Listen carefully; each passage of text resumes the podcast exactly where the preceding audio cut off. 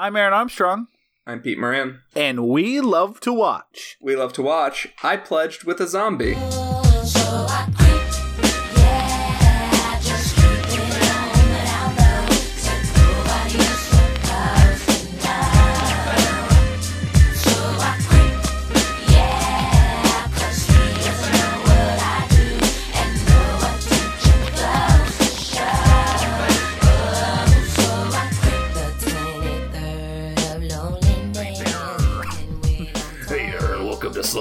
Welcome to Slugfest 2017, number two. We're still doing movies that I think qualify as slug movies. I think this one's a pretty solid entry in the canon, to be honest. This one's a hole in one. It's amazing how much has to get edited out as we giggle to each other after every sentence. I assure you, the raw version of all of these episodes is Are not unusable. I mean, that's unusable. That is the case of all of our podcast episodes. Uh, because we giggle to ourselves, we get tired, we forget what we're saying. Yeah. This is really the magic's in the editing. They'll they'll tell you this in film school, but let me tell you right here, as someone who's not been to film school, they're right. I can confirm this fact that, that if you guys had to listen to us giggling at our own jokes and then collecting ourselves and then doing a t- second take on a not great joke, Honestly, we we keep in only there's a lot of giggles on the final product. We keep in only about 25% of all giggles, I would say. uh, yeah, I think I'm more of a. I think I'm more of a giggle police uh, on the edit. Sometimes, sometimes I go a little too far. I cut out a few too many edits. I like it to sound like we're real people having real fun. Real fun. Real Have- fun, real people. When you're here, your family. Yes, real time. bum, bum, bum, bum, bum, bum, bum, bum, Do you think do you think we could get sued if we like our subtitle for this podcast is we love to watch when you're here your family? Like it doesn't make sense, But but thing. Okay, it, it feels warm. you have to. Are you having a stroke? No, and it smells like toast, right? That's what that slogan smells like to you is burnt toast, right? Everything's okay. Uh, do I okay? So the the way it works usually, if you're dealing with a, a normal sized corporation or just like any business, it has to be a competing thing. And as far as I know, there's no Olive, official Olive Garden podcast. So- Okay, well then I think I think we're in good shape because there's no one out there who's ever like, oh man, I really want unlimited salad and breadsticks, or listen to two guys talk about a 1980s horror movie. I just like the idea of a breadstick cast where it's like day day three hundred and sixty seven. The the bottomless bread bowl still has no bottom. well, it's also like it has to like confuse people, right? Like it has to someone someone would have to listen to our podcast thinking that that qualified as eating an Olive Garden, and probably about the time they're like, "Wait, opening segment? I don't even have my soup yet." But this is What? this is the we love to love we love to watch promise. If you pledge to us on Patreon, I will st- send you a bag of gnocchi. I won't say how fresh it is. I won't say if it even. Oh, you do the sauce. you do the gnocchi. You don't do the zupa. I'm gonna be honest. I've never been to an Olive Garden restaurant. and Here's why. Um, You've never been to an olive. So what you're saying, Peter, is that you don't have a family. Uh, yeah, I've never been there, so I've never been family. Familia, as they say. Just, the- just yeah. Okay, well, this bit died Italia. pretty early. Just let's skip it, and then I just I, I'm actually just more curious as how you've never eaten at an Olive Garden. Um, I don't know. That wasn't our fast casual dining that we were interested in. Did you do like Uh, a Red Lobster? No, uh, because we weren't a fish family, really. I didn't start eating fish till like a year ago, basically. You weren't a fish family. we weren't a fish family. I eat You weren't- tuna. You we had we it. didn't have gills. yeah, um, my family. I like the idea of someone someone walking into a Red Lobster thinking they're eating seafood and then being greeted by all these fish families. I like- oh, the horror! Oh, oh, but the cheddar bay biscuits are good. So I, I like the idea that a um a Lovecraftian monstrosity rises up out of the sea and then gets a job in the suburbs of Chicago, but they still miss, you know, the the fish, the fish of the sea. So they have to go to Red Lobster on occasion. This is I know we weren't planning like our segment was supposed to be going through uh Spooktober movies, but now I'm curious of what chain restaurants you haven't eaten in. Uh what about Perkins or Denny's? I've eaten at Perkins and I've eaten at Denny's. Actually, my uh, grandfather uh, Was a Perkins. on the Denny's board at some point. okay. The Denny's board of directors for some reason. He was just like one of those. He just had, had like one of those business exec jobs where he like hopped from different major companies to major companies. Grandpa's grandpas have that. I like the idea better that like my grandpa was a Perkins restaurant. My- I'm twenty grandmother was one of percent. I'm twenty percent Perkins. Yeah, my grandmother spent her teen years fucking roller coasters, and then eventually she found her way to settle down with a nice Perkins restaurant. That's, that's nice. Okay, so like if you did go for shitty pasta, but like okay, it's fine, whatever. Where'd you go? We were a Chili's family predominantly. Oh, mostly a Chili's is Chili's is garbage. Listen, I'm not saying that Chili's is great food. What I'm saying is that Chili's. Is Would the you best say that I've when you're had. there, when when you're there, your foster family? yeah, no. When you're there, you're familia. They, speak Italian Isn't in the that Chili's. familia Spanish also for? Yeah. Okay. I mean, you're really asking the wrong person. Listen, listen. Listen, These Things got romance real languages, serious. they're interchangeable. I took Latin. you did not take Latin. I did take Latin. No, you didn't. I was I was one of those people that yeah. Well, I was like, you know, it was like this one's easy. You never have to speak it, and I'm like fucking done. I don't have to. I don't have to learn an actual language. School's a joke to me. Uh, I'll never need any of this. I'm gonna live forever. In my world, in my wor- world, Latin is the class that dorks take to impress other dorks. No, it was just because I heard these stories of people in Spanish classes, and like at some point, like in the second one, the teacher would just speak Spanish, and if you didn't know it, you didn't understand what was going on. Like that sounds like garbage to me. I don't have to uh, learn a different language. I can barely pronounce this one very well, and, Barely doing very much good. I know. and so, uh, so uh, there's someone was like, "Well, if you take Latin." Because it's a dead language, you just have to learn like verb conjugation and stuff. And I'm like, sounds like a home run to me. Yeah, that sounds like it hit it out of the park. Uh, so anyway, so it's Spooktober. Uh, so last week, Peter, before we get into the real slugfest, did you want to also say something in that voice? I decided that you were maybe going to say something immediately after, so I did what normal human beings do and was patient. I'm sticking with the tit for tat structure of this. It kind of sounds weird when you do it for too long. if, yeah, well, if you just do it by yourself, it was extra awkward. I almost restarted the entire podcast.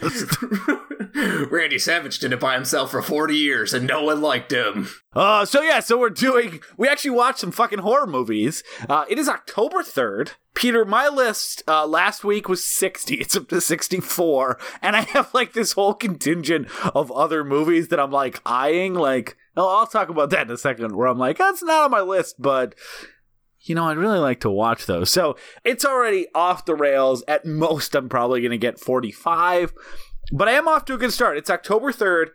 Uh, I've seen seven new to me horror movies, Peter. Where are you at? What a good baby boy. Uh, I'm at six new to me horror movies. Uh, Oh, So- so so hold on. So just to be clear, I'm winning. uh, you're winning. Um, you also will probably win while I'm at a funeral this weekend. Like, I think you're just gonna Oh, knock it. well, out of the park. doesn't Really, that count as like that? That kind of counts as like ten, I think, because because it is a first of all, it's new to you because you haven't been to this funeral before. Yeah, most and it's a, it's a real life horror. Yeah. I hope you're not burying the same person multiple times. That would be a grim pageant. Yeah, Aaron, uh, why don't you uh, kick off with the movie that we both started the month off with? Because like the like the cuties we are, So I'm actually going to say no because I want to circle back to one more thing quick, uh, which is uh, I I watched two movies before Spooktober. they don't. That's kind of no, we're not. I'm not trying to count them. I'm throwing a pen down. fucking Peter. Oh my god, I'm not trying to count them. Uh, one of them was Night of the Creeps, which we're talking about tonight. Which both Peter and I were like, "Oh, hey, you know how we're going to be watching a lot of horror movies in October." But this one won't count. We should really get it out of the way so we could watch different horror movies because we have problems. Uh, and then I also watched uh, Phantasm, and the reason I'm saying that is because I um, I've seen Phantasm before. I watched a very shitty copy. I didn't really like it. Everyone told me try it again with the remaster. I did. I loved it, which is why these these Phantasm sequels are looking pretty good for getting added to my list.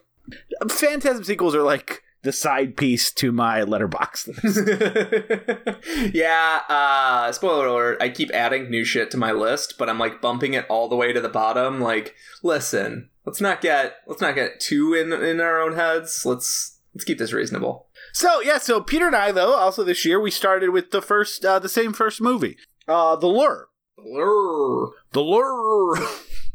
Uh not it's not a nickname for Boz though it is a musical. Uh huh. It's Yeah, way more no. musically than I thought it was going to be. So much more think it was gonna be a musical. musical. I knew it was a musical, but I thought it was like one of those movies, like uh, I don't know, like 500 Days of Summer that has like one musical number somewhere in there, and you're like, oh, it's like kind of a musical. Yeah, yeah, yeah. Like, La- was it La La Land kind of like that? No. Uh, La La Man's like, like La La Man. La La Man. All the powers of the La La. Uh, Is that a yeah, yeah, I think so. Yeah, so it's uh, but it's really, really good. Uh, Brandon Leday, former guest on this show, uh, had been telling us for a long time to watch it. Uh, so it was it was very near the top of my anticipation, and it delivered on on every level. Peter, why don't you go through? Um, I don't think we have any other crossovers, but how about we, we we'll just do it like we did last year, where you can go through your movies. Uh, you know, Uh, so after The Lure, which I also really, really liked, thank you very much, Brandon Leday, uh, Swamp Flicks. Um, Swamp Flicks. do you think it makes him happy for us to say the name of his website in the Russell Man voice? here's what I'm thinking. I'm thinking not so much about what Brandon wants, but I think you know we we care a lot about thematic appropriateness and what's in the swamps, Peter. Flicks? You definitely flicks. I mean, Uh, specific, specifically if you're talking specifically if you're talking about the you know the podcast and website Swamp Flicks, you you know Mhm. you're you're on the nose there. But I mean, like think bigger. Think like swamps in general. Um, I would say there's probably humanoids in those swamps, right? Peter, have you ever been to a swamp? Um, no. What are swamps? they're like this wet area. But one thing that they do definitely have is they got slugs, baby. They got slugs in the swamp. so Uh, talking to that voice is thematically appropriate. And also, wrestling is something that Southern people are really into. I mean, I've only met one, and his name is Brandon, and he loved it. uh, Marcus is also Marcus Jones. I know I've met more than one. It was just a joke. I've yeah. met more than one Southern Okay, person. anyways, okay, okay, okay, okay, okay, okay, Okay. okay, okay, okay. Oh, Anyways, um, I watched two movies so far out of my six that I like loved so much that like I think maybe on a couple rewatches might end up all time favorites, which is really good for the start of the month. One is Messiah of Evil, which is this psychedelic kind of like lopsided zombie movie that but it's sort of uh, Lovecraftian, big ominous creepy town that like a woman comes in and she's trying to unravel the mystery but can never quite get it. And it's directed in by uh, Willard Huck, Hoyk, and Gloria Katz, and they wrote it and directed it. And it was released the same year as they wrote uh, American Graffiti. So, really strange thing where they got this like movie that's kind of like half forgotten. It doesn't even have like a blue. I, I watched a crappy YouTube rip because it doesn't have like a decent release. And then also I watched today Abominable Dr. Phibes. Abominable Dr. Phibes fits in so much with my favorite type of horror movies. It's like early 70s, late 60s British movie with all of these actors you recognize, like people from Willy Wonka and Tales from the Crypt and Vault of Horror and those Amicus movies, like those kind of British actors. It stars Vincent Price, and it's just a series of really creative kills. It's like a self aware comedy horror way Mhm. before I thought they made those in this style, this kind of like goofy style, I loved Doctor Phibes. Definitely check it out. Um, and then I watched Blood and Black Lace, which uh, even as a Mario Bava fan, I wasn't like super into. Um, I I watched a handful last year that I was really into, Black Sunday and Black Sabbath, notably. So I watched Phantom of the Opera. I've never seen a film version of Phantom of the Opera. Did you see 1925? I watched the 1945 version with Claude Rains. Oh, So I have that Universal Classic Monsters box set. So I started Yep. there. I've actually only seen the 25. I I, have, I added the 25 to my list because I really want to watch it now. It's really good. Uh, and then I also watched Creepy, which is a Kiyoshi Kurosawa movie. I don't really want to say much about it without spoiling it, but it is in fact creepy. Uh, really creepy movie, really well produced. It's not as good as like A Cure, but uh, it's still really really solid. And and like most of those kind of movies and those like Japanese horror movies, like yeah, it could have lost 20 minutes, but like there's not like a bad scene in it. So creepy is really fun if you want a Asian style horror movie to to kick off your month with. And w- was that it? That's it. Huh. It goes so fast every Mhm. year. It's just. So I watched uh, The Lure. I watched Humanoids from the Deep, uh, which is a Roger Corman production. So uh, it has all of the normal uh, issues that Roger Corman movies uh, do have. It's interesting in its audaciousness about how many taboo things it breaks. Uh, directed by a woman as well. Uh, I'm forgetting the name. So if you're doing a 52 films by women and want to watch a crazy ass Roger Corman horror movie, I, I mean, I don't know if there's another one to be honest. uh, so I would definitely check out Humanoids from the Deep. Also on Sunday, I went and saw it with my wife. Uh, we both really, really, really loved it. And that's coming, and that's coming from someone who uh, has not read the book. I actually read the first like seventy-five pages, uh, trying to finish it before the movie, and there was just no way that was going to happen. Uh, and then I've I've only seen like uh, little bits and pieces of the miniseries too. So, which which in some ways was was good because I really didn't know where the story was going. I wasn't able to see what they left out or what they missed or to compare it to anything, and I was just able to see uh, a very scary horror movie with some really great like you know preteen performances and like that feeling of being kind of the outcast in elementary school or, or junior high. So I really liked it. Yeah, uh, I kind of envy you in a sense, uh, because as much as I love the book and I really did love the movie, it would be kind of fun to uh, have the movie be its own thing. Uh, so I also watched uh, a movie called Dead End Drive-In, Okay, which is this uh, Ozploitation movie. love those. Um, Yeah, directed by the same guy who did BMX Bandits. I forget the name of the director. Uh, but the BMX uh, Bandit. but uh, Quentin Tarantino says that this is his favorite movie by him, and he he loves it. Uh, it is not strictly a horror movie. Uh, it is one of those unclassifiable movies that just sometimes gets lumped into I don't know comedy, I don't know science fiction, I don't know action, I don't know horror, whatever. Like it, it has elements of all of it, but it is uh, extremely unique. Uh, I absolutely loved it. Loved, loved, loved it. Hard to recommend for Spooktober because I think it only kind of classifies as a horror movie, but highly recommended to to watch in general. You haven't seen that one, have you, Peter? I have not. Uh, I always confused it with Blood Diner. Oh Uh, yeah, 'cause they've it's on my list too. They have similar covers. I fucking love Blood Diner. Diner. Definitely would recommend Dead End Drive-In. I watched Beyond the Gates, which is from 2016. Uh, it's on Netflix. It's this uh, movie about uh, these two brothers who uh, find a haunted, like those old VHS board games.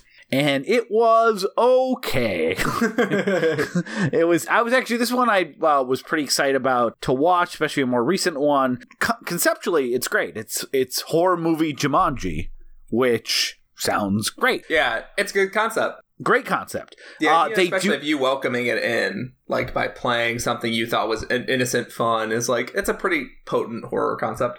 and then combined with like the nostalgia of both the VHS era and then the those VHS board games that I don't know. I don't know if you played. I I only I yeah, I had one a friend who had one, but he never wanted to play it because the TV, the basement TV didn't have a remote, so you had to Oh. run up and pause it. Yeah. no, they were they were not all that fun. So those two things combined were good. They did almost nothing interesting with the concept whatsoever.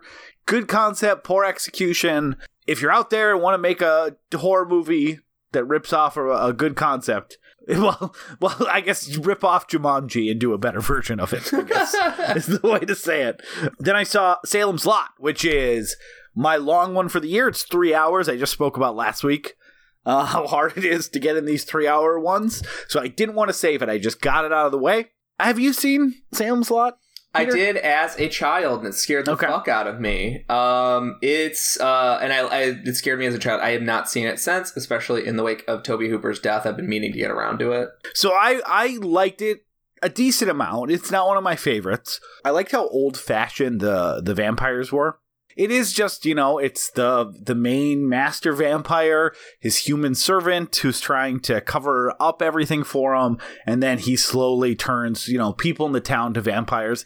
Uh, and that's it. Like fucking crosses you a cross pressed against a vampire can still kill them, which I can't remember the last movie that I've seen where crosses did anything. That's like that's like the first thing that that the vampires nowadays are like, you you read that in a stupid book, you idiots. Yeah, yeah, yeah. Uh, so, so would you say would you say it's worth uh, watching? I think it's absolutely worth watching. It's like eight dollars on Blu-ray right now. So yeah, and it's it's Scream it's Shout Factory or Scream Factory that put that out. So the restoration is gorgeous. And yeah, I I, I liked it quite a bit. The uh, the last one I watched, the seventh, uh, and we're gonna we're gonna do a little theme song for the new segment in Spooktober Watchathon called Kids Corner. Kids Kids Corner. Kids Corner. We're talking about kids movies. In the corner there is horrors. Kids get spooked. Parents also get spooked. if you're a kid, don't watch it. If you're a parent, watch it to make sure that it's okay for your children. Be good parents. Save up money for your kids' college fund. Set some boundaries. You're their parent, not their friend. yeah, so that'll be the theme song that we're going to remember and do for the next five weeks. Uh, and I, I actually want to try to do this because I have five kid targeted horror movies on my list. I'm going to try to watch one a week. So in this week's Kids Corner, hold on, I'm just doing a quick skateboard trick.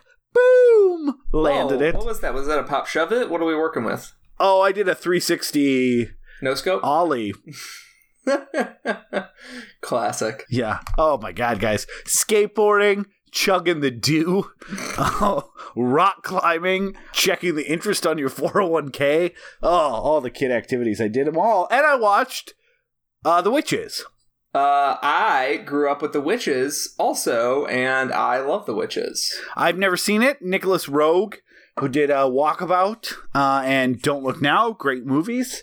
I, I liked it quite a bit. I was a little disappointed with some of it. A- Anjelica Huston is great. The Jim Henson uh, produced special effects uh, are all amazing. Um, I just was a little bit down on the fact that like 40 minutes of the movie is like, oh, they're mice now.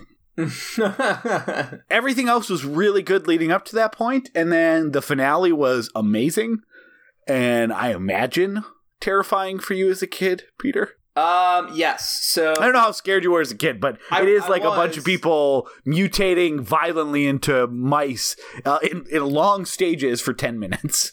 it's weird how even as a kid you can like mentally tell that something is not like other movies you've seen Yeah. because of how much certain cultures have like specific like film traditions. So it didn't Mhm. look like an American movie to me because Nicolas Roeg's uh, sensibilities made it feel like a more wily, like even like Roman Polanski esque, like free floating camera, and it felt like a European horror movie. I didn't have a name for it at the time, obviously, but it felt so weird and It felt me. different. Yeah, you know, I feel I feel the same way about the first Neverending Story, which was, you know, German director Wolfgang Petersen's first movie. That something about uh, about that felt otherworldly to me as a kid.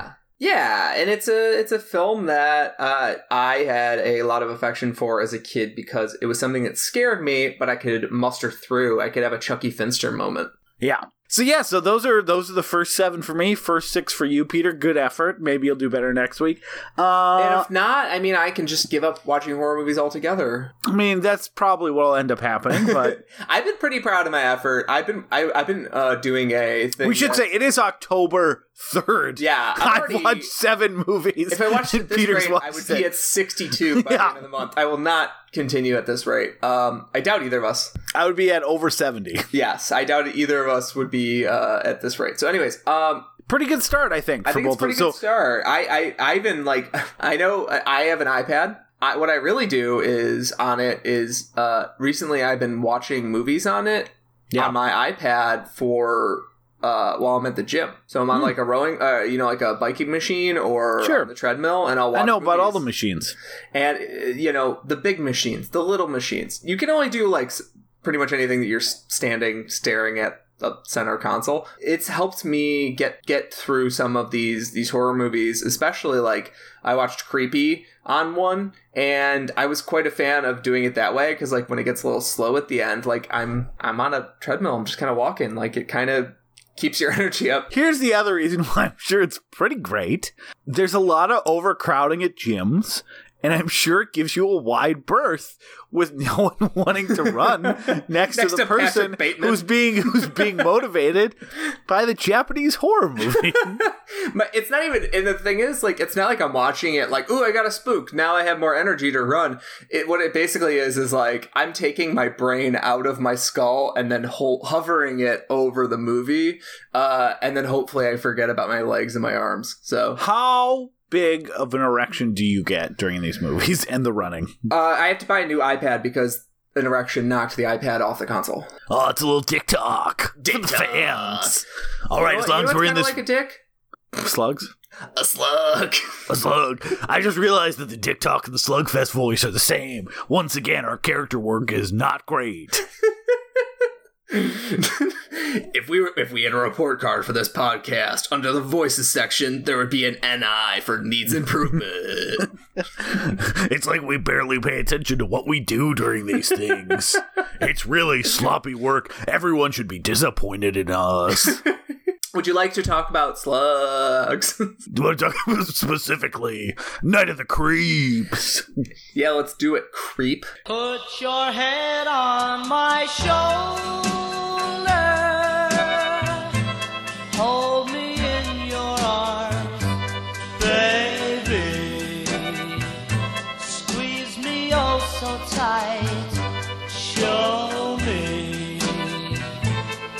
That you love me too. So, alternate taglines. God, the regular tagline is so good. The regular tagline is really good. It's a it's Which- one of my favorites of all of horror. What what what's the exact tagline? Okay, so it's uh good news is your dates are here. The bad news is they're dead. Which promises a little bit of a different movie than you get. Um, even though that moment does exist and it's a great finale, but I almost don't like it because it kind of spoils the surprise. yeah, because it's only the last twenty minutes is the It is. the sorority house massacre where it's it's people versus zombies. This isn't a Return of the Living Dead where like once shit gets going, it's go. Once you meet the tar zombie in Return of the Living Dead, it's just like go go go. This isn't really like that. Yeah, and It's more so while not a piece. It's not. It's not as much of a go go go punk movie as Return of the Living Dead. It's it's more folk. If you like the characters in this, you're gonna have a great time. I think. it's not a twist, but it is a verbatim uh, line set in the movie. So But you got to hear it out of Tom Atkins's mustachioed voice, so it's just like caramel. Yeah. So I guess my alternate tagline would be uh come here Tom Atkins's pistachio voice. Pistachio voice. Okay. What did you say? Mustachio. sure. Uh, mustachio disguisey. Um, Yeah, come come here Tom Atkins explain his murder plots. this isn't the or this isn't the one where a drunk Tom Atkins gets to have sex with a 16 year old, but Yeah, he you know- wants to. At least this movie knew something that every other Tom Atkins movie I've seen didn't know, which is that Tom Atkins is not a sexually viable lead. He's not a love interest. And every other movie I've seen with him, he's like he's like the the male hunk dating the twenty year old. Yeah, Halloween 3 in particular, it is glaring. It feels like a late Roger Moore Bond movie where you're like you're like, "No, you're three times her age. Stop it." Which which in those movies it's like, well, fine, Roger Moore's been Bond for 20 years, so at this point he's like a legacy person. Yeah. Where like they could have cast a lot of people, I feel like, for Halloween 3. Uh he's also he's also the like romantic lead in The Fog. So something about the 80s was like put Tom Atkins in there. Jamie Lee Curtis looks like a baby in that movie. I know. So at least this movie has like Tom Atkins where he should be, old and grizzled, angry, and every single one of his lines a yell. Now, I should say, in the other movies he's in is the that all that is the true, but people are attracted to him in a weird way. Is it a Samson thing with his mustache where if they shaved the mustache off, women would not find him so enticing? Uh, maybe, yeah, it's a superpower. He's the he's the John Ratzenberger of of 80s horror movies. Yeah, I don't have any alternate taglines. Uh, nude baby aliens fuck shit up. I also like one that Aaron suggested but forgot. Uh, National Lampoon's uh, Zombie Nightmare. Yep, it's very Um, much that. It is that. Um, so I, uh, for 90 second recap, uh, a alien that I think we can assume is infected with a parasitic slug. Unclear. Unclear. It could be a wep- a weapon. So th- these fat, naked, ugly aliens that look like Cartman. They look like Cartman that got li- uh, uh, like liposuction from the neck down because they're just like these naked, disgusting things, but with these Yeah. like, massive heads, but these tiny, tiny little teeth. So I'd seen this movie before, like six, seven years ago, and I really liked it. But I'll say that the second that that opening started with the aliens chasing them uh, through the spaceship, I was like, "Fuck, that's what this is- from." Like I had remembered the scene and then couldn't fit it into a movie that I had seen uh, until I rewatched it here, and I'm like, "Oh, this is the fucking movie with those weird aliens that don't show up again." There's a really great looking Blu-ray that's super cheap, so pick it up. Uh, yeah, I, if this movie's on. Yeah. Oh, sorry, I meant to the audience. Peter, but I have it though. Aaron, I was Peter. I was pointing at the audience. I Peter, who are you talking to right now? sweetheart, Look we at already me. talked about special features. Hold up, hold up three fingers if you're okay. How many fingers am I holding up? Oh my god, you're not okay. Aaron, are any of us okay? As far as I can tell, it's zero.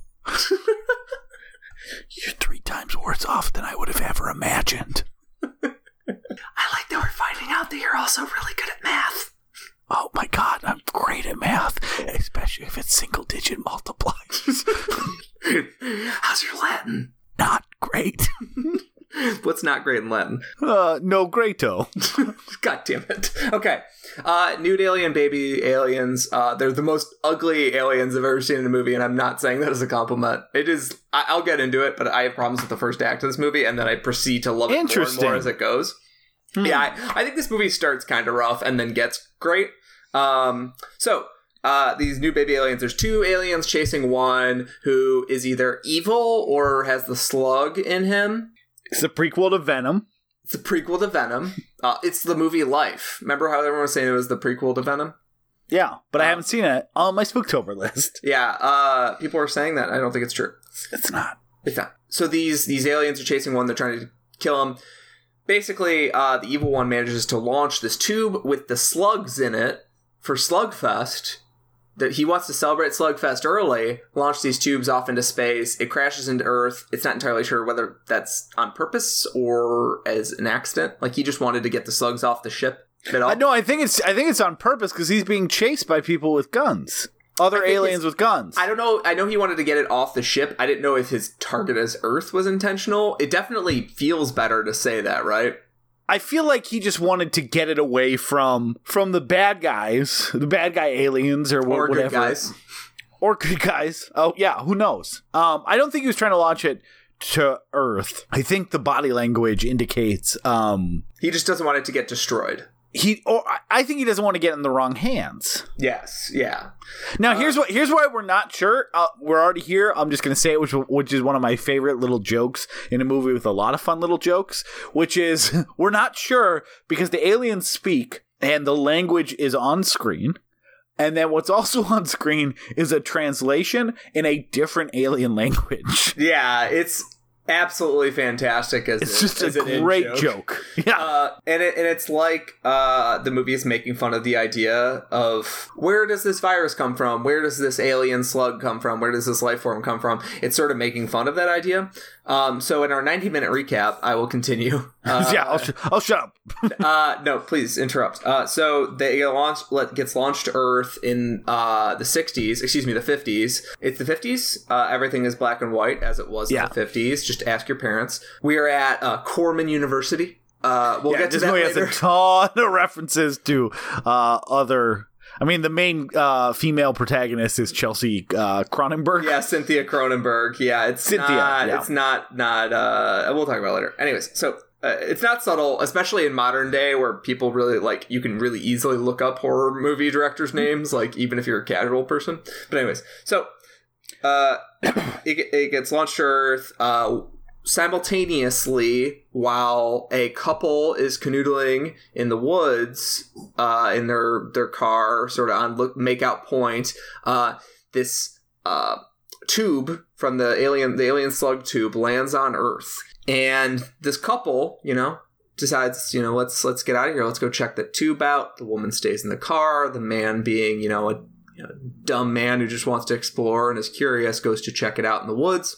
While that is happening, psychopath is happens to be sort of roaming around, and he starts chopping up the girl while she's in the car. We see a young cop witnesses the scene, and then it cuts forward and we see the uh, the cop is now an old man. He's this alcoholic who lives this really depressed life. He like just is Tom Atkins uh, typecast as an alcoholic cop, and he basically gets to ride along the movie at the same time as two college kids, two best friends that are roommates, are kind of like trying to navigate being weirdos. So they're not like in fraternities, but they want to be in fraternities and they can't seem to make new friends or meet women outside of those fraternities. And uh, in their sort of like quest to meet girls, the main character Chris? uh, so Chris uh, is is one of them. J- Chris and JC. JC is a kid on crutches. It'll become important later. Uh, Chris is uh, A wet Falls- noodle. a wet noodle, but he falls in love with a girl, and JC's trying to help him like talk to her and just like initiate conversation, just initiate play play wingman basically. They decide that the best way to meet women, especially get closer to this Cynthia Cronenberg, is to uh, join a fraternity. So they try and join the Deltas. They the the Deltas as a joke say. If you go steal us a body and plant it in front of a rival fraternity, we will let you in the, uh, will let you in the deltas. Obviously, they have no intention of that. The lead of the delta, uh, uh, Brad. Brad is dating Cynthia. Cynthia finds out that Brad is just stringing these guys along. Cynthia kind of like gets angry at Brad and doesn't invite him to the dance. That's happening in the background. Um, and then Chris and JC steal a corpse from the lab, but it's this well preserved corpse from the 50s. They're trying to figure out what it is. It was the couple from the beginning, the man who went out in the woods, he got infected with one of the slugs. And he got captured by the university and kept in this cryogenic tube for 50 years or whatever. Sorry, I guess it would only been 30 years at that point. And they let it out and he starts causing chaos. He starts uh, putting new slugs in people, and it start sort of kicks off the beginnings of a zombie movie where these slugs are the means of transmission. That happens. The movie things start to get crazy. There's more murders. Uh, you know, Tom Atkins is getting deeper down in the hole because he's getting reminded of you know his past trauma. When you walk through the garden. uh, yeah, Tom Atkins watches two seasons of The Wire. Uh, he's, he's way down in that hole. Yeah, he, he he doesn't really like the Stevedore season, so he kind of quits Oh. after that. But it, everyone's saying to him, like, How does, Tom how does he Atkins- feel about the serial killer season? He just stops after the Stevedore season. That's season two. So he kind of like gets um he kind of gets like angry at the world. He didn't uh, not only circle 'cause he back. lost- He didn't circle back Yeah, yeah. Here's the thing. He after he heard all the good things about season three and He- four. He just never moved on. Here's the thing. He mostly reads his high school yearbook and thinks about a woman that was murdered in front of him that he was in love with. He doesn't really have like that much time in the schedule for The Wire. Um, yeah, he's really hung up on that. Yeah, he mostly spends time drinking Miller High Life and um, thinking about committing suicide with his oven. That's most to him. and, and and telling his stories of murdering someone to a child. Yeah, then he tells Chris that, you know, just what cops do. They invite you to their apartment and tell you about the time that they murdered someone. And as the movie goes on, it's just more and more incidents are happening in town. It starts to build through the second act into the third act as a zombie movie. An outbreak starts happening. More and more kids are going missing. There's more murderers and creeps around.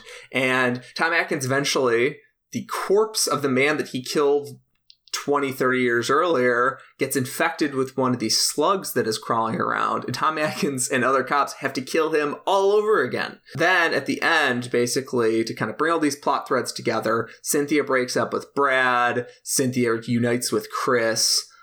Um, JC catches the slug and decides to commit suicide instead of fully turning, and he goes to a uh, uh, uh, like a boiler room and kills the slugs with heat. Tom Atkins teams up with Chris and Cynthia and forms this like zombie killing brigade at the sorority. And then the last act is this big fucking battle. They kill all the they call the slugs, and in an act of sacrifice in the end, uh, the depressed alcoholic cop uh, says that he will kill this massive slug mound, this this mother brain of slugs that is forming in the basement of the sorority uh, with with an explosion, and the sorority house burns down. Now, the original version, they just kind of hint that there's like a couple more slugs. In the director's cut, which I vastly prefer, director vastly prefers, I think Aaron prefers. Um, Yeah, absolutely. That's the only one I've ever seen. yeah, so the director's cut, Tom Atkins wanders out, scorched, no hair, and he is a zombie. He just collapses over, slugs crawl out of his brain. They crawl into a cemetery. As that's happening, the aliens show up to reclaim their stolen goods. Yes. God, Um, Jesus, that was the most exhausting 90 second recap we've ever done. How is that you- possible? It's a you 90 can't even- minute movie. you can't even say 90 seconds. There was like, that was at least, at least eight minutes. I also Listen, like, listen, uh, once you edit look, it down- Look, hold on. Okay. Here's the other thing I really liked about it. Uh, not only did it have the length of Pulp Fiction, but there were some components that were torn out of order and rearranged. Here's the thing. it had the structure as well. I can't like fucking remember what order these pieces going. And by the way, this is a movie. Let's get this out of the way. This is a movie I'm really, really fond of. Yeah, Uh, me too. Movie I watched in uh, college with a bunch of friends. I wanted to watch it in high school. Basically, in, in high school and grade school, I was very, very obsessed with zombie movies. I still very much like them. Um, and this movie was one of my like holy grails because it wasn't available for a long time. Yeah, I uh, I hadn't really heard of it actually until I read that AV Club review um, six seven years ago. It wasn't at the VHS, you know, it wasn't at the video store I worked at. I never saw it on the shelves of the Suncoasts. Yeah, I mean, it, I mean, it has a good cover. It's like a tuxedo Yeah. college kid looking like a zombie. Like that's a good cover, Mhm. and it's got an amazing tagline. Um, Well, Night of the Creeps is a memorable name. yes, it is. I did confuse it a little bit with Night of the Comet, the other zombie movie that's sort of similar in tone. But yeah, it, it's sort and of a a little better. I don't know. I don't know. Which one's I mean. I, I I really love both, but I, I'd go Comet over. I don't know. I think they're both like four and a halfs. Uh, I got I got stuff I want to fix about both of them, but I really really like them. I, they're both four and a half for me as well. I give the slight edge to Night of the Comet. So you give Night of the Comet four point six. Sure. Yeah. Um, so I'm not Mike D'Angelo. It was a it was a 96 out of 100 compared fuck? Okay, to. so no, okay, we have to park there now. What the fuck No, is up with the hundred point scale? I fucking hate it. I It's hate so, it so annoying. I Please, hate it so much. Can you Although, stop pretending like there's some sort of scientific scaling that could go on? Like a five star scale is as far as I'm willing to go. I was okay that Letterboxd is at technically a ten because it does half stars, but like, come on. here's why this is a bad time to have that discussion is because we just ran into a situation where we could have used more ratings. we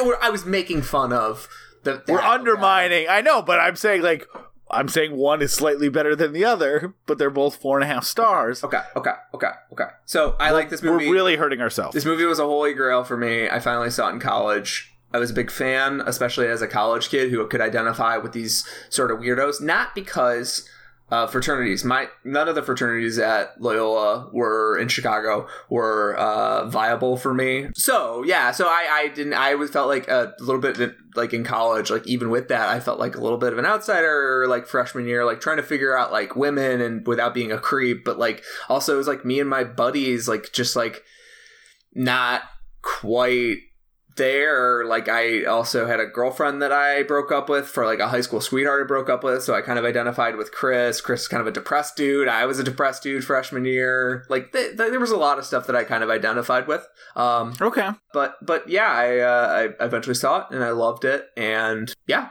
So so I yeah so I I liked it when I saw it. Uh, if anything, my enjoyment of it only went up this time around. Like it really is this kind of uh, almost perfect.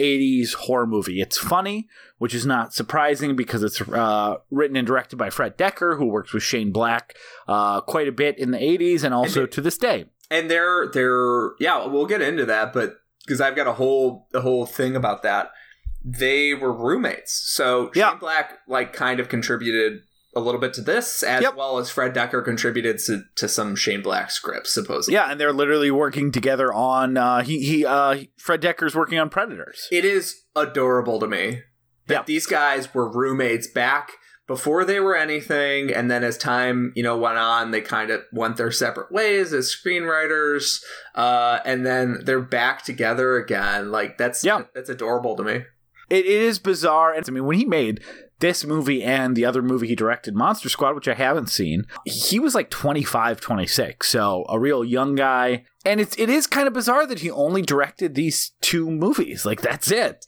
Uh, but it is just a perfect, like, it's funny, it's campy, it's scary, it's got, you know, almost too many ideas for an 85 minute movie, which, as anyone's listened to our Hausu or Gok episodes or Goke episodes or anything like that, can tell you is like, right, is my bread and butter. Yes, I like, that, is, that like, is us. That is us as a Yeah. show. Is like, oh yeah, throw it all in. Unless it's yeah, Southland just Tales. keep doing, just keep doing things. yeah, unless it's Southland Tales, and then I just Then rein it in. Yeah, then rein it in. okay, Maybe, yeah. Uh, I, I'm not going to read a fucking comic book to make your movie make sense. Okay, let's start back into something you said that you don't like the opening uh, and you think it kind of keeps getting better and i actually i think differently i love the first 10 minutes they're love so the- unpleasant to look at the aliens, and not in a way that I enjoy. oh see i love the aliens and then i love the black and white like um prelude i, I- like um I like that too, but yeah, go on, go on. Sorry.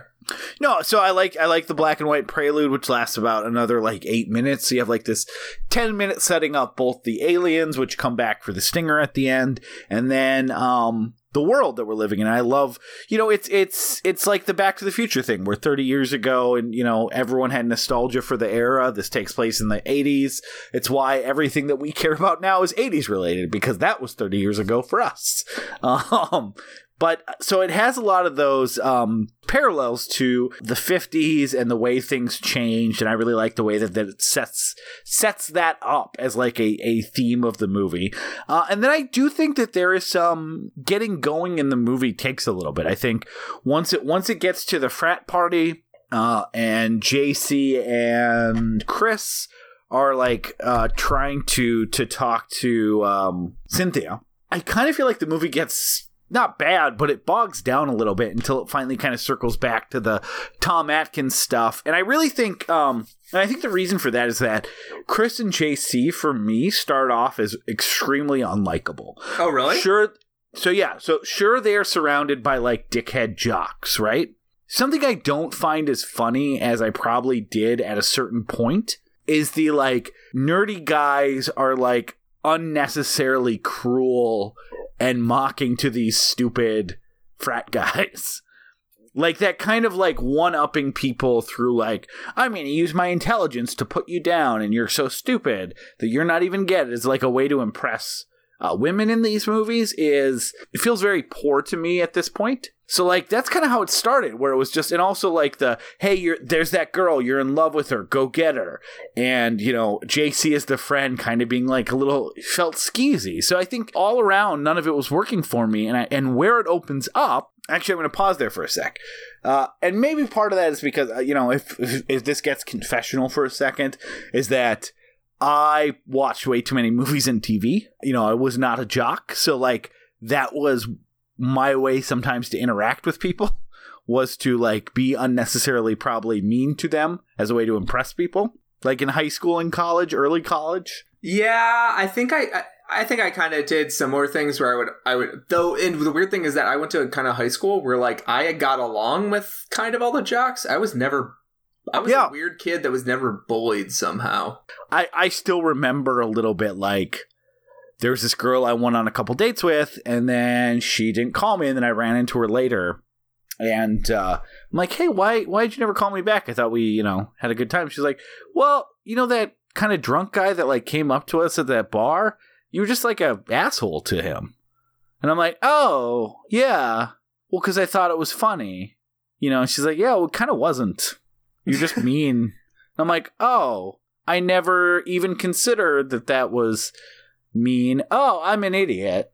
Someone who's like, uh, you know, and, and I knew why I was doing it. I was doing it as a like a way to, oh look, I'm going to show this girl how funny I am. But like it was funny in a very cruel way, and I was young. But it, it kind of made me like reassess how I approached uh, making jokes and how I interacted with people, and you know, kind of like discovered a part of myself that I really you know, it was like the they live glasses. And I'm like, oh, I don't like this at all. Seeing like that in like movies now, it's probably why I thought it was funny. I'm not blaming the movies, but it's like that's you you, you always want to be the funniest guy in the room who's making all the cutting jokes.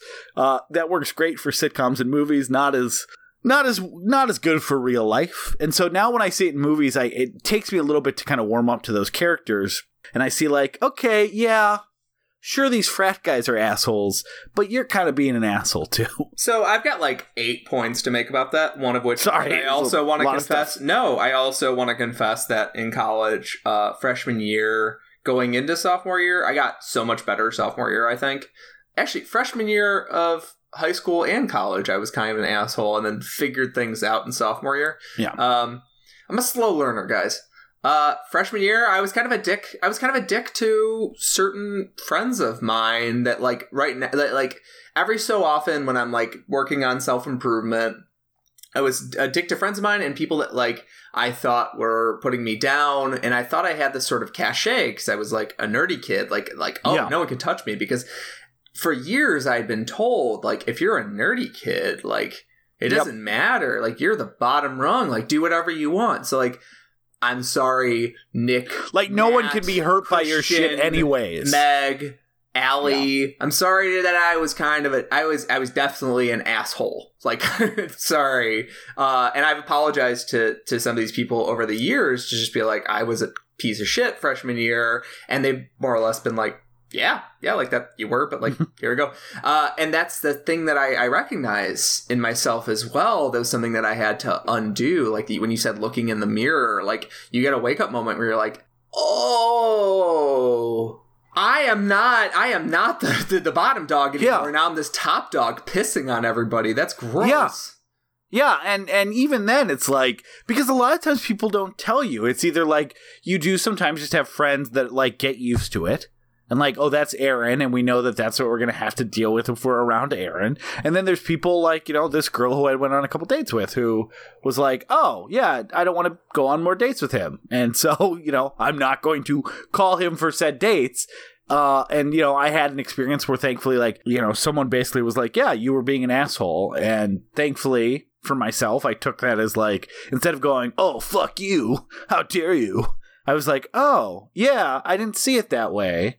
But I could understand why you saw it that way, and I'm definitely in the wrong because sometimes self awareness is not the best strength that we have. And so in my head, it's like, yeah, everyone knows I'm joking. I would never actually want to hurt anyone's feelings, but You can do it anyways. you can do it anyways. People don't have alarms on them when you've hurt their feelings so that you can go, oh my gosh, I'm sorry, I crossed the line. I won't say that again. People just sit and laugh because everyone else is laughing, and then they go home and feel like shit. And, you know, and maybe you don't realize it, but maybe they don't want to, you know, hang out with you as much. So these are and these are 18 and 19 year olds, so they're full Yeah. of pride. So like if they don't challenge you to fight, they might still be hurt on the inside. They've just found a really good way to hide in that shell. And that's like Yep. Trump election really outed the fact that like, oh no, we do not have to have sympathy for for nerds. There was that And literally, nerds are the worst. Yeah, Yeah. nerds are the worst. As much as I would have laughed at age 20 of like some guy showing off his muscles at a bar to some girl, I would have been like, oh, what an idiot. Like me trying to make the funniest jokes that are just there to like make someone go, oh, that's the cleverest, smartest guy in the room with all, or the funniest guy in the room. Like I was doing the same thing. like I was just, I was doing it in a way that felt, um, smarter and then so not only did i was i just as much of a you know jackass as that guy that would do that i you know also had a, a smug sense of superiority about myself which uh you know that guy probably didn't have besides just like hey yeah muscles are fun and i go to the gym Yeah, exactly. So what is, uh, what is the and then what is the deal with the guy that talks to JC? Like that he's talking to Cynthia? Is that his problem? That he's not as smart as JC? And yeah, so that so that felt shitty. JC feeling like the normal friend of like I'm the sidekick who tries to get my buddy laid cuz college like it's it's not that I was like I don't like this cuz this is what every college movie is, but it didn't exactly like make me go these are two characters I care about in any way shape or form. That changed though because one of the very clever things this movie does is that it knows it's working with that trope. It absolutely knows that Chris and JC, as presented, are not likable. They're supposed to be likable. College movies set these exact character types up as likable, but this movie knows that their behavior isn't likable.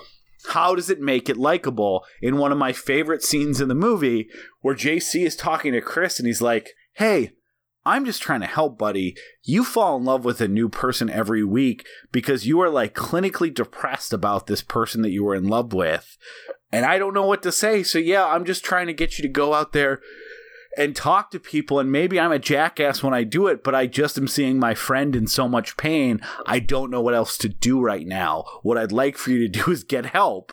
And it takes those moments of the guy who falls in love instantly and the and the the sidekick who is like go get some and completely turns it on its head and that's that's about the point in the movie too where like everything changes for me and it's not just that tom atkins gets introduced and more slug stuff starts happening but it is that these people aren't the faux heroes of the movie. They are just like 20 year olds who don't know what they're doing. Let's let's kind of circle back to uh to some of the other stuff in the movie, but I do think that's why the second the the kind of immediate stuff following the black and white scene when it switches to the 80s the like the next 20 minutes I think is the the the lowest point in the movie. Again, it's not bad, but I really think that's where it uh, think- it kind of dips. I agree. I think I think we actually weirdly enough uh, agree as a whole that the first act is a problem.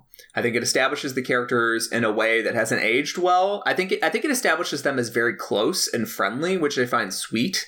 Um, JC is clearly like watching out for Chris, which you would expect the inverse out of a dumber movie. Yeah, I thought when you said first act that you meant like the the two kind of like prologues, which I love. I love the black and white prologue. I think the alien prologue. Uh, it's such a good it's such a good joke and it's such a good out of nowhere one like these movies rarely had something as like major as like an alien war delivers these slugs zomb slugs to turn people into zombies I do see it's this a, sort of an it's a good gag thing though, and like a lot of movies of the era have stuff like this. But this is this is better than at least the one in the Thing, which is the it's only only two thing it's only two minutes the only thing I don't like about the Thing is the flying saucer at the beginning. yeah i'm fine with that um, yeah, I, ha- I hate it, but like the, so that might be more indicative of my. But like, this my, doesn't- like, this doesn't matter because you don't- 80s. Because you don't need to. I think i think the tag um you know horror movies always end with like one thing survives. So the fact that this or at least the director's cut ends with like three slugs coming out of tom, tom atkins head and then they go to a graveyard where a fucking giant independence day size spaceship is like hovering over looking for them is like a great uh a great twist at the very end but also a nice little take on the uh there's always something left it's like oh yeah there's something left but now there's something much bigger looking for it Oh yeah, and I, I really like. I think the ending makes the beginning feel more whole. Yeah, Uh, I think that I agree. Without that part, it would be weird. Yeah, I think that it makes the two ha- because I think the movie needs to be framed by the alien thing, so that you at the end you go with a sense of surprise, go, oh, they were watching over us the whole time. The frame is really creepy and cool in a way that I don't think that the the initial beginning of the movie is. I think the initial beginning of the movie is just kind of ugly. Well, also, I don't. I don't think that there's like a mystery. Like any movie can have zombies. It, it could just be, you know, something in a lab that got out and boom, there's zombies. Like you don't need that much to have zombies. So I, I like this idea of that. Uh, you know, it's not necessarily zombies. It's it's the fact that these bodies are, these people are killed, and then their bodies are controlled by slug-like aliens that we don't really under, uh, we don't really understand. And I grandly prefer it to the Return of the, than to the Return of the Living Dead thing, where in the Return of the Living Dead they go, "Hey, remember Night of the Living Dead? Oh, I Uh, fucking- it was I love real. that. It was real, and it was way worse. And I, I, Yeah. I'm always like, I feel like you're shitting on Night of the Living Dead, and like you're just hijack, you're just piggybacking. It, it's okay. So really? so, uh, if you'd like, we can transition this into stuff that doesn't age well. Stuff that doesn't age well. I think, just like that didn't age well for me, I think all the horror movie names didn't age well for me. Yeah, it doesn't age great, but it's kind of cute. It was, I think at the time, it would have been, I would have loved it. So it was made for an audience in the 80s that didn't have IMDb. If you were a horror guy, you had to like get a Fangoria subscription or whatever, uh, a Rue Morgue subscription. You had to dig into the archives. Yes. You had to get the microfiche out. You had to get you had to get some real microfiche. Okay, you had to be like the Swedish chef for microfiche. Okay, you had to be throwing microfiche everywhere. Okay, Saying micro, micro, micro. right? That's the Swedish chef Yeah, yeah, for okay. microfiche. yeah, yeah, it's pretty good. It's pretty good. Thank you Yeah. for for kind of carrying my backpack for me for a little bit. A Um, new character. new character. He's going to be back quite a bit. Microfiche, micro. Wait, hold on. No, that's not even. That's not even. The Swedish chef is not even the fish dude. He's obsessed with turkeys because you go gobble gobble. Uh, fish. No, but he just does. I was just doing it in the tone of like Borga, Borga, Borga. Borga, Borga. Microfiche, micro. Yeah. New, Lew Zealand is the Are you saying the that- Swedish chef never made a fish? The Swedish Peter? chef probably prepared many fish meals over time. What I'm merely saying, what this comment presupposes is that there were multiple Muppets that Maybe were involved in fish activities, and that one of them was more predominantly fish associated. Well, one was a juggler of fish. Yeah, but uh, Lew Zealand, who I'm referring to, mustache, uh, sort Yeah. of frilly collar, red Yeah. shirt. He was a, a a thrower of fish. Oh, right. He didn't juggle them, which is, I mean, to be fair, part of juggling Fish- is throwing. Yes, Yeah. yes, uh, very good, very good. So Throwing and catching. yes. So why don't why don't people just call uh why don't people just call throwing uh juggling without the catching? Because that would just be tropic, right? Like I, usually Yeah, then- you, when you don't fuck up juggling, you don't go, God damn it, and toss the balls at people. I'm, I'm gonna start saying when I teach when I play catch with my daughter, I'm gonna be like, great, great juggle without catching. you're, um, you're Oh, we're gonna need a shorter name. I can't come up with one quite. Uh, where was I? I don't know. Twenty minutes Fish, micro microfish was in there. You gotta, oh, so my point was that uh, I think that back when you had to actually do some research or read credits and shit that like normal people were not willing to do, normal people now just use IMDb, right? Like that's not like a super nerdy thing. It's just like a regular sort of nerdy thing. Yeah, and I think because of IMDb, like directors' names are more prominent. Like people know.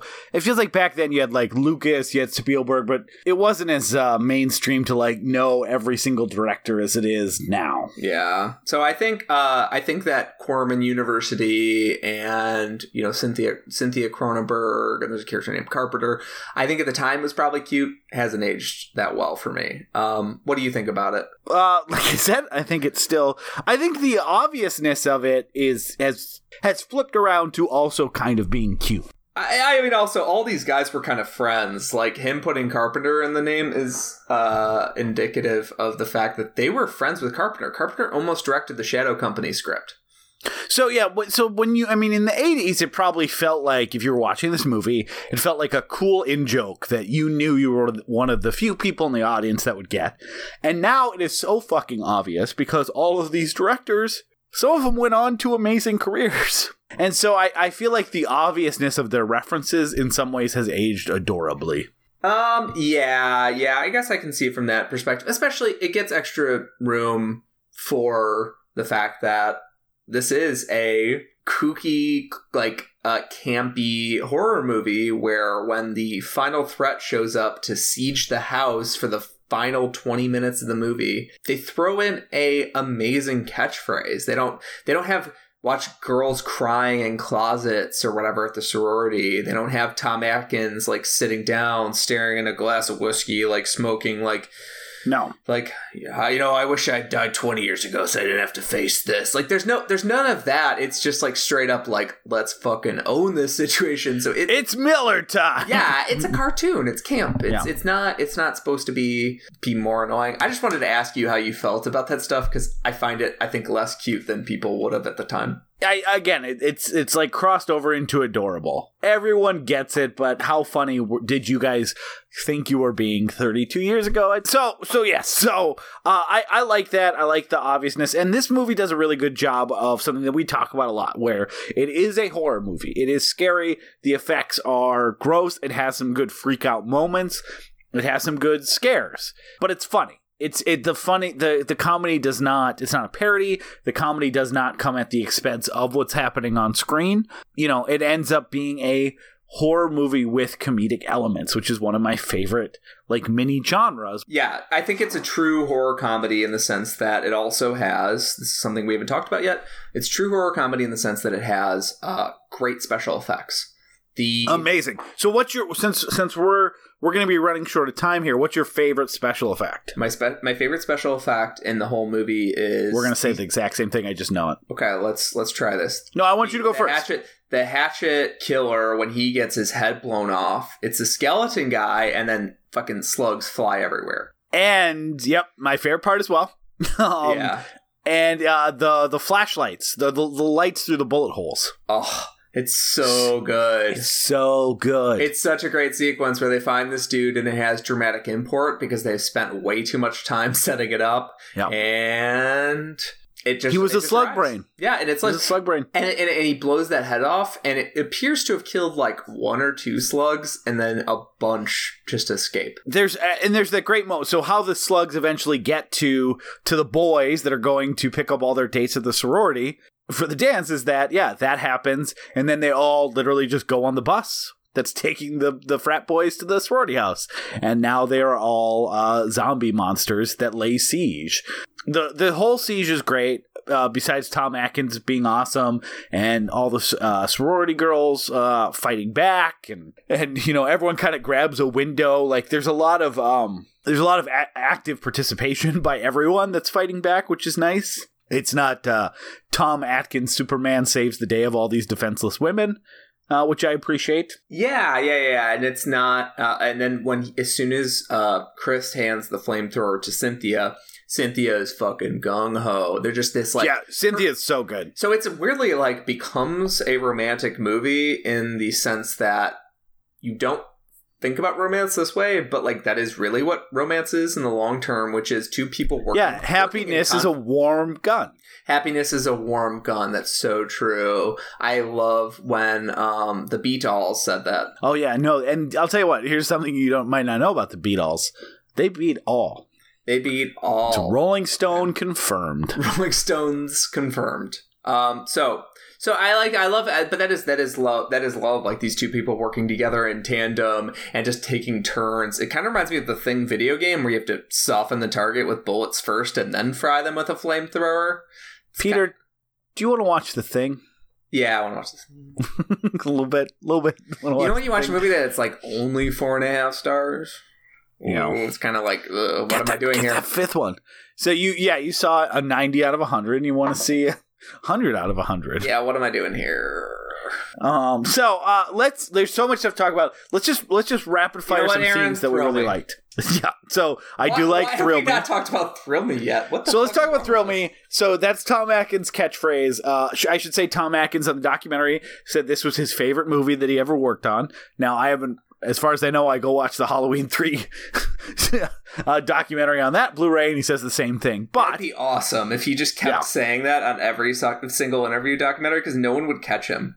Well, they're all released by the same company though, so someone might. Someone might catch him, but no one would correct him. So he's really good in this. Uh, he has a couple of my favorite scenes. Uh, actually, I think he has my two favorite scenes in the movie, which is the the when he confesses that he murdered someone in cold blood. Uh, because As you do. as you do, uh, it has a great great line. Which is after he tells this long story to Chris, who's just sitting there. He doesn't get to the point about how it relates to the current situation. And Chris says, so, other than confessing to a murder, is there a point to this story? this is a really good line. Can I guess what the other scene is? Yeah, go for it. When he's introduced as an adult, he's presented as drinking out of a coconut on a beach. Uh, no, that's great. my favorite thing in the movie. That is great. My favorite, uh, my favorite Tom Atkins scene where he actually stops yelling and being angry at everyone for one moment and like has to play kind of cool. Uh, is the when he tries to requisition, um, when he tries to requisition the flamethrower. Oh my god, yes. And that he- scene is so good, and it should like he really has been like it's almost a joke. Um, I, which, which which may be a purposeful joke by by Dekker, where he is first moment on screen is screaming at people for no reason, which is such a funny Tom Atkins joke because he always plays these uh, agitated characters, and there's like there's no break from here, there's no build. He is just yelling at everyone. So to have him play like casual, goofy to try to like sneak past a, a flamethrower without getting caught, so good. And he, and it, uh, let's not skim over the fact that it was up against the amazing Dick Miller. Yep. Uh, 179 fame. film credits. I had to write that Yeah. down. 179 film credits before he retired in 2015. He was born in 1928. You can do the math. He is a million years old. Uh, Dick Miller is a hero, and that he pops up in a movie, and I'm just like, oh, Dick, my old buddy. Yeah. Well, it's conceptually on point because it's funny that he just goes to requisition the flamethrower. It's funny that Dick Miller is kind of fine with it. He's like, oh, yeah, okay. Well, yeah, well, if we got to get that. I Oh, you don't got get the, the, form, sense that right? this is the end of their friendship. I don't get the sense it's the end of their friendship. I don't get the sense that he hasn't been there before to requisition the flamethrower. Like this is this is something that does not raise uh, a lot of stink, and he just eventually is like, "Yeah, I just need that paperwork, though." Uh, I love it. Yeah, that is uh that is a great sequence. I I'm gonna agree that t- Tom Atkins is like he's becoming memeified in recent years, and I'm so for it. I just want to mention Dick Miller's also there. Meme him too. Great guy. Yeah, don't don't don't leave out. Don't skimp on the memes. Yeah. That's a that's a phrase that people understood ten years ago. I love the fact that like I love the fact that Tom Atkins has these like he's just like in this like really goofy comedy he is this like comically depressed dude. Like the Yes. idea the idea of him reading his old high school yearbook to look at pictures of a girl that died 30 years earlier is like mind-blowingly depressing and yet it is not. It's just the movie skims over it. The movie does not skim over the fact that he is clearly about to gas himself before the end of the movie. He, Yeah. he stares at an open oven for a very long time. Well, then he walks out, uh, burnt to a crisp, but he, he's Tom Atkins, so he still has like eight steps left, and that's when he falls over and the and the slugs come out. that's Uh, we should also talk about uh, someone that he's got a really good acting relationship with in this movie, and I think they play uh, off each other well. Uh, it's the fourth billed lead, and that's his twelve gauge shotgun. he he holds the shotgun like it is you know you know how samurai talk about their sword becoming an extension of the arm Yeah, He looks like he should always be wearing that trench coat. He always looks like he should be holding a Miller High Life bottle in one hand, and he looks like he should be glued to a pump action 12 gauge shotgun. You know how samurai always talk about their sword? so he's he's just like a samurai. Well, here's the because he is constantly like, "Don't worry, got my 12 gauge," and then he's he's he's like, "Are you ready? Yeah, let's do this." And opens the trunk, grabs the 12 gauge. I, you know, he's the sort of. I've always had this like these like little like jokes that I've never been able to fit in my own writing. But one joke is that like you know the guy that cocks the shotgun for dramatic effect.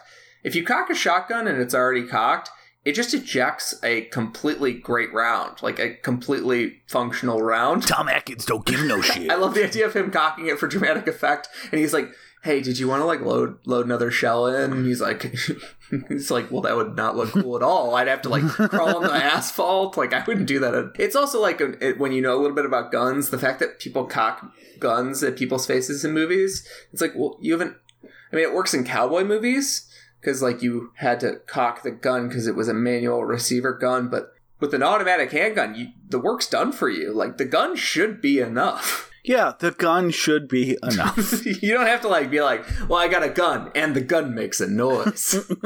yeah. Uh, oh, yeah. All here. If you get a gun, just put a warning siren on it. So you just press a button. Ew, Yeah, ew, like- that that means I'm close. yeah, you're gonna die a eight hundredth of a second faster. I don't know what's going on here. What else didn't we talk about, Peter? That you wanna you wanna call out? here? Absolutely nothing. I have nothing to talk about. No, um, I, I, I think this is such a fun movie that kind of flows from scene to scene. That it's like easy to forget small moments. But I absolutely love that towards the end of the movie, uh, they finally pay off a joke that's a very traditional, like structured joke, which is there's a door in the side of the building, the sorority house, and then the first time she opens the door, there's a cat there, and the cat does a spook scare. And then the second time, uh, you know, she opens the door, nothing's there. And then it comes back to it a third time, and there's actually a zombie there. And when that happens, you're not like, oh shit, there's zombies in the building. You go like, dumbass. You had you had two chances to learn not to let this fucking cat in the building. Yeah. Uh, no, exactly. that is a weird thing about the movie. She discovers a zombie cat in the second pass. The movie kind of gets away from that. There's like zombie animals that like kind of just go away at a certain point. Well, look, slugs, alien brain slugs that may or may not be used in alien warfare. Man, They're not. Sp- they're. I mean, they're obviously not speciesist because you have to assume that they implanted into these little pig human hybrid aliens that are running around. So obviously, Peter, they're just. You know, they don't see species. They That's they so just beautiful. go whoever's available. That's I so mean, yeah.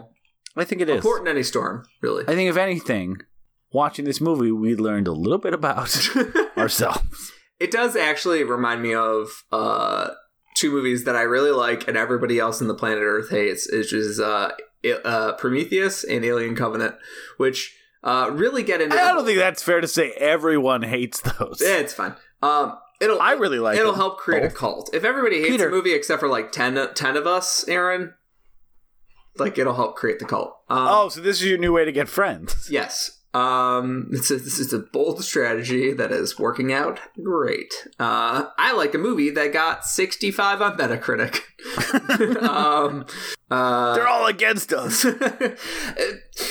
some of them are against us. Yeah. Um, oh.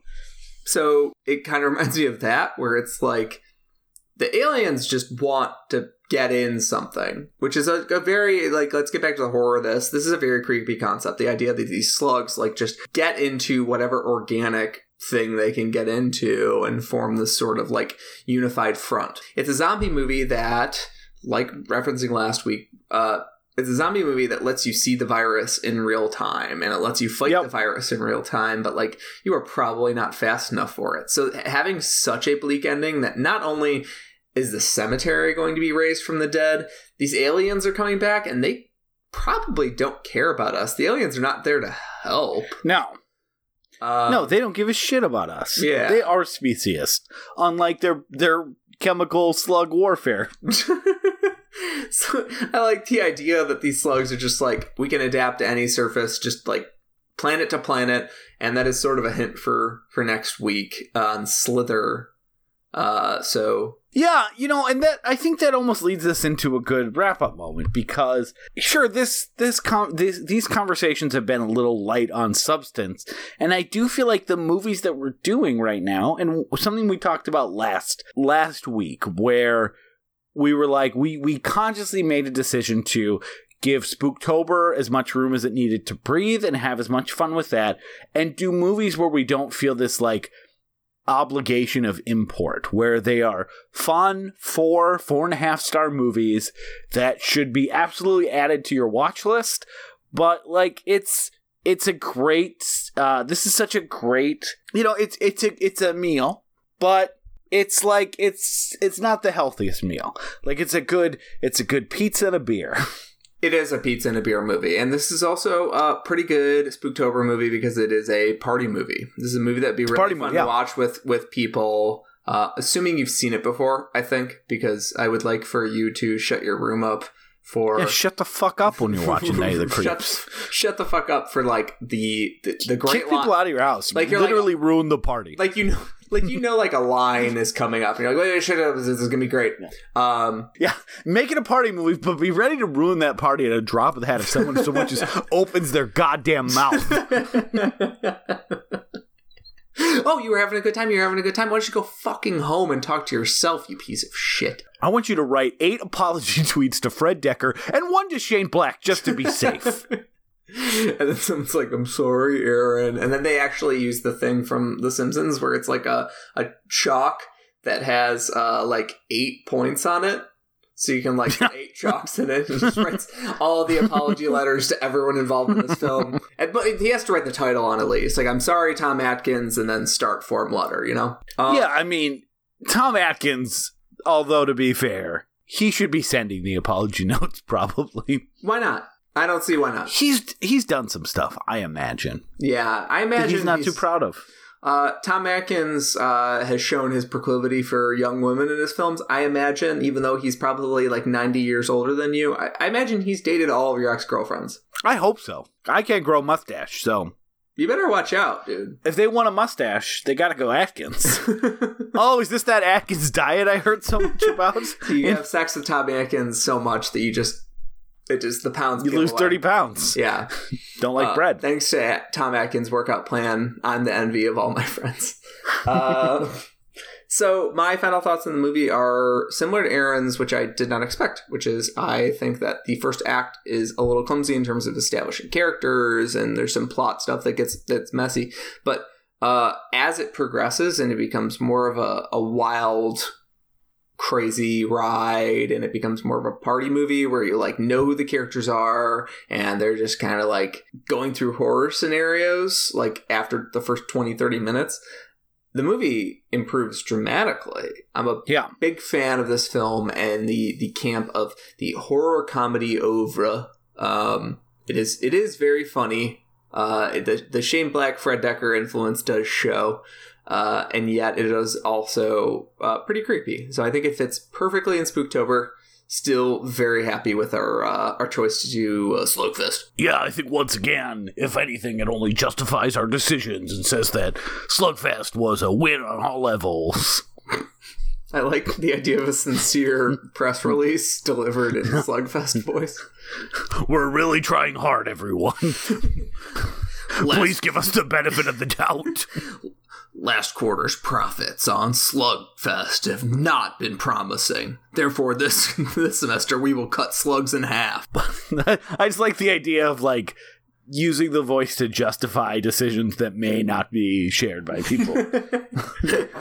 well, I thought if I let the dogs out early, they might be in the house. I decided to make 90 quesadillas last week. That should feed us for the next three months. You've never heard of a freezer?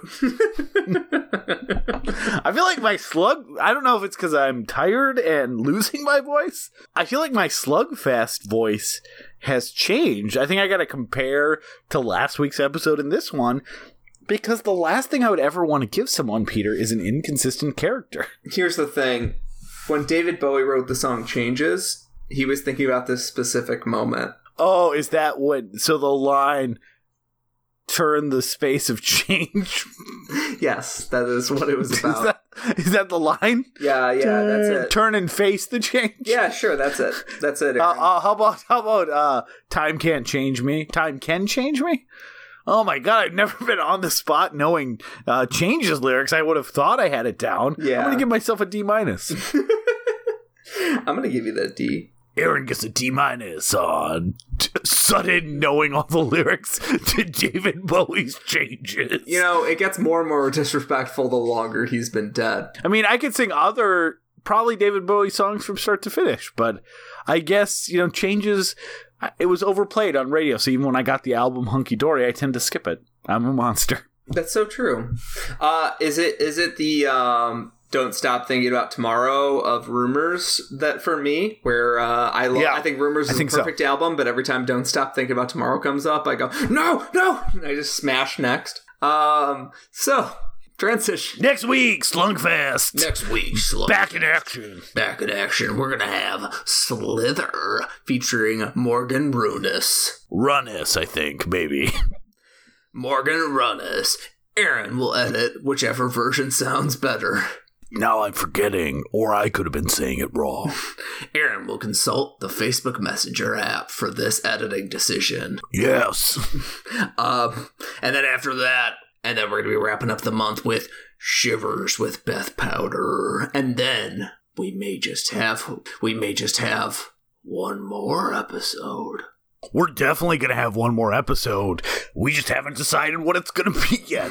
Mainly because we keep forgetting to talk about it on Facebook Messenger. Aaron and I have different approaches to professionalism. His approach is, let's be honest and straightforward. Mine is to ignore the problem until it gets so big you can't solve it. I feel like when you're here, your family on our podcast, and I want to make sure that people get the truth right from mom and dad's mouth. When you're here, you're familiar. I'm not going to be able to recover from that. I think we should just end the episode. That's a perfect bookend. Unlike the bottomless breadsticks at Olive Garden, this must this podcast must come to an end. Yum yum in your tummy. Good night. Night.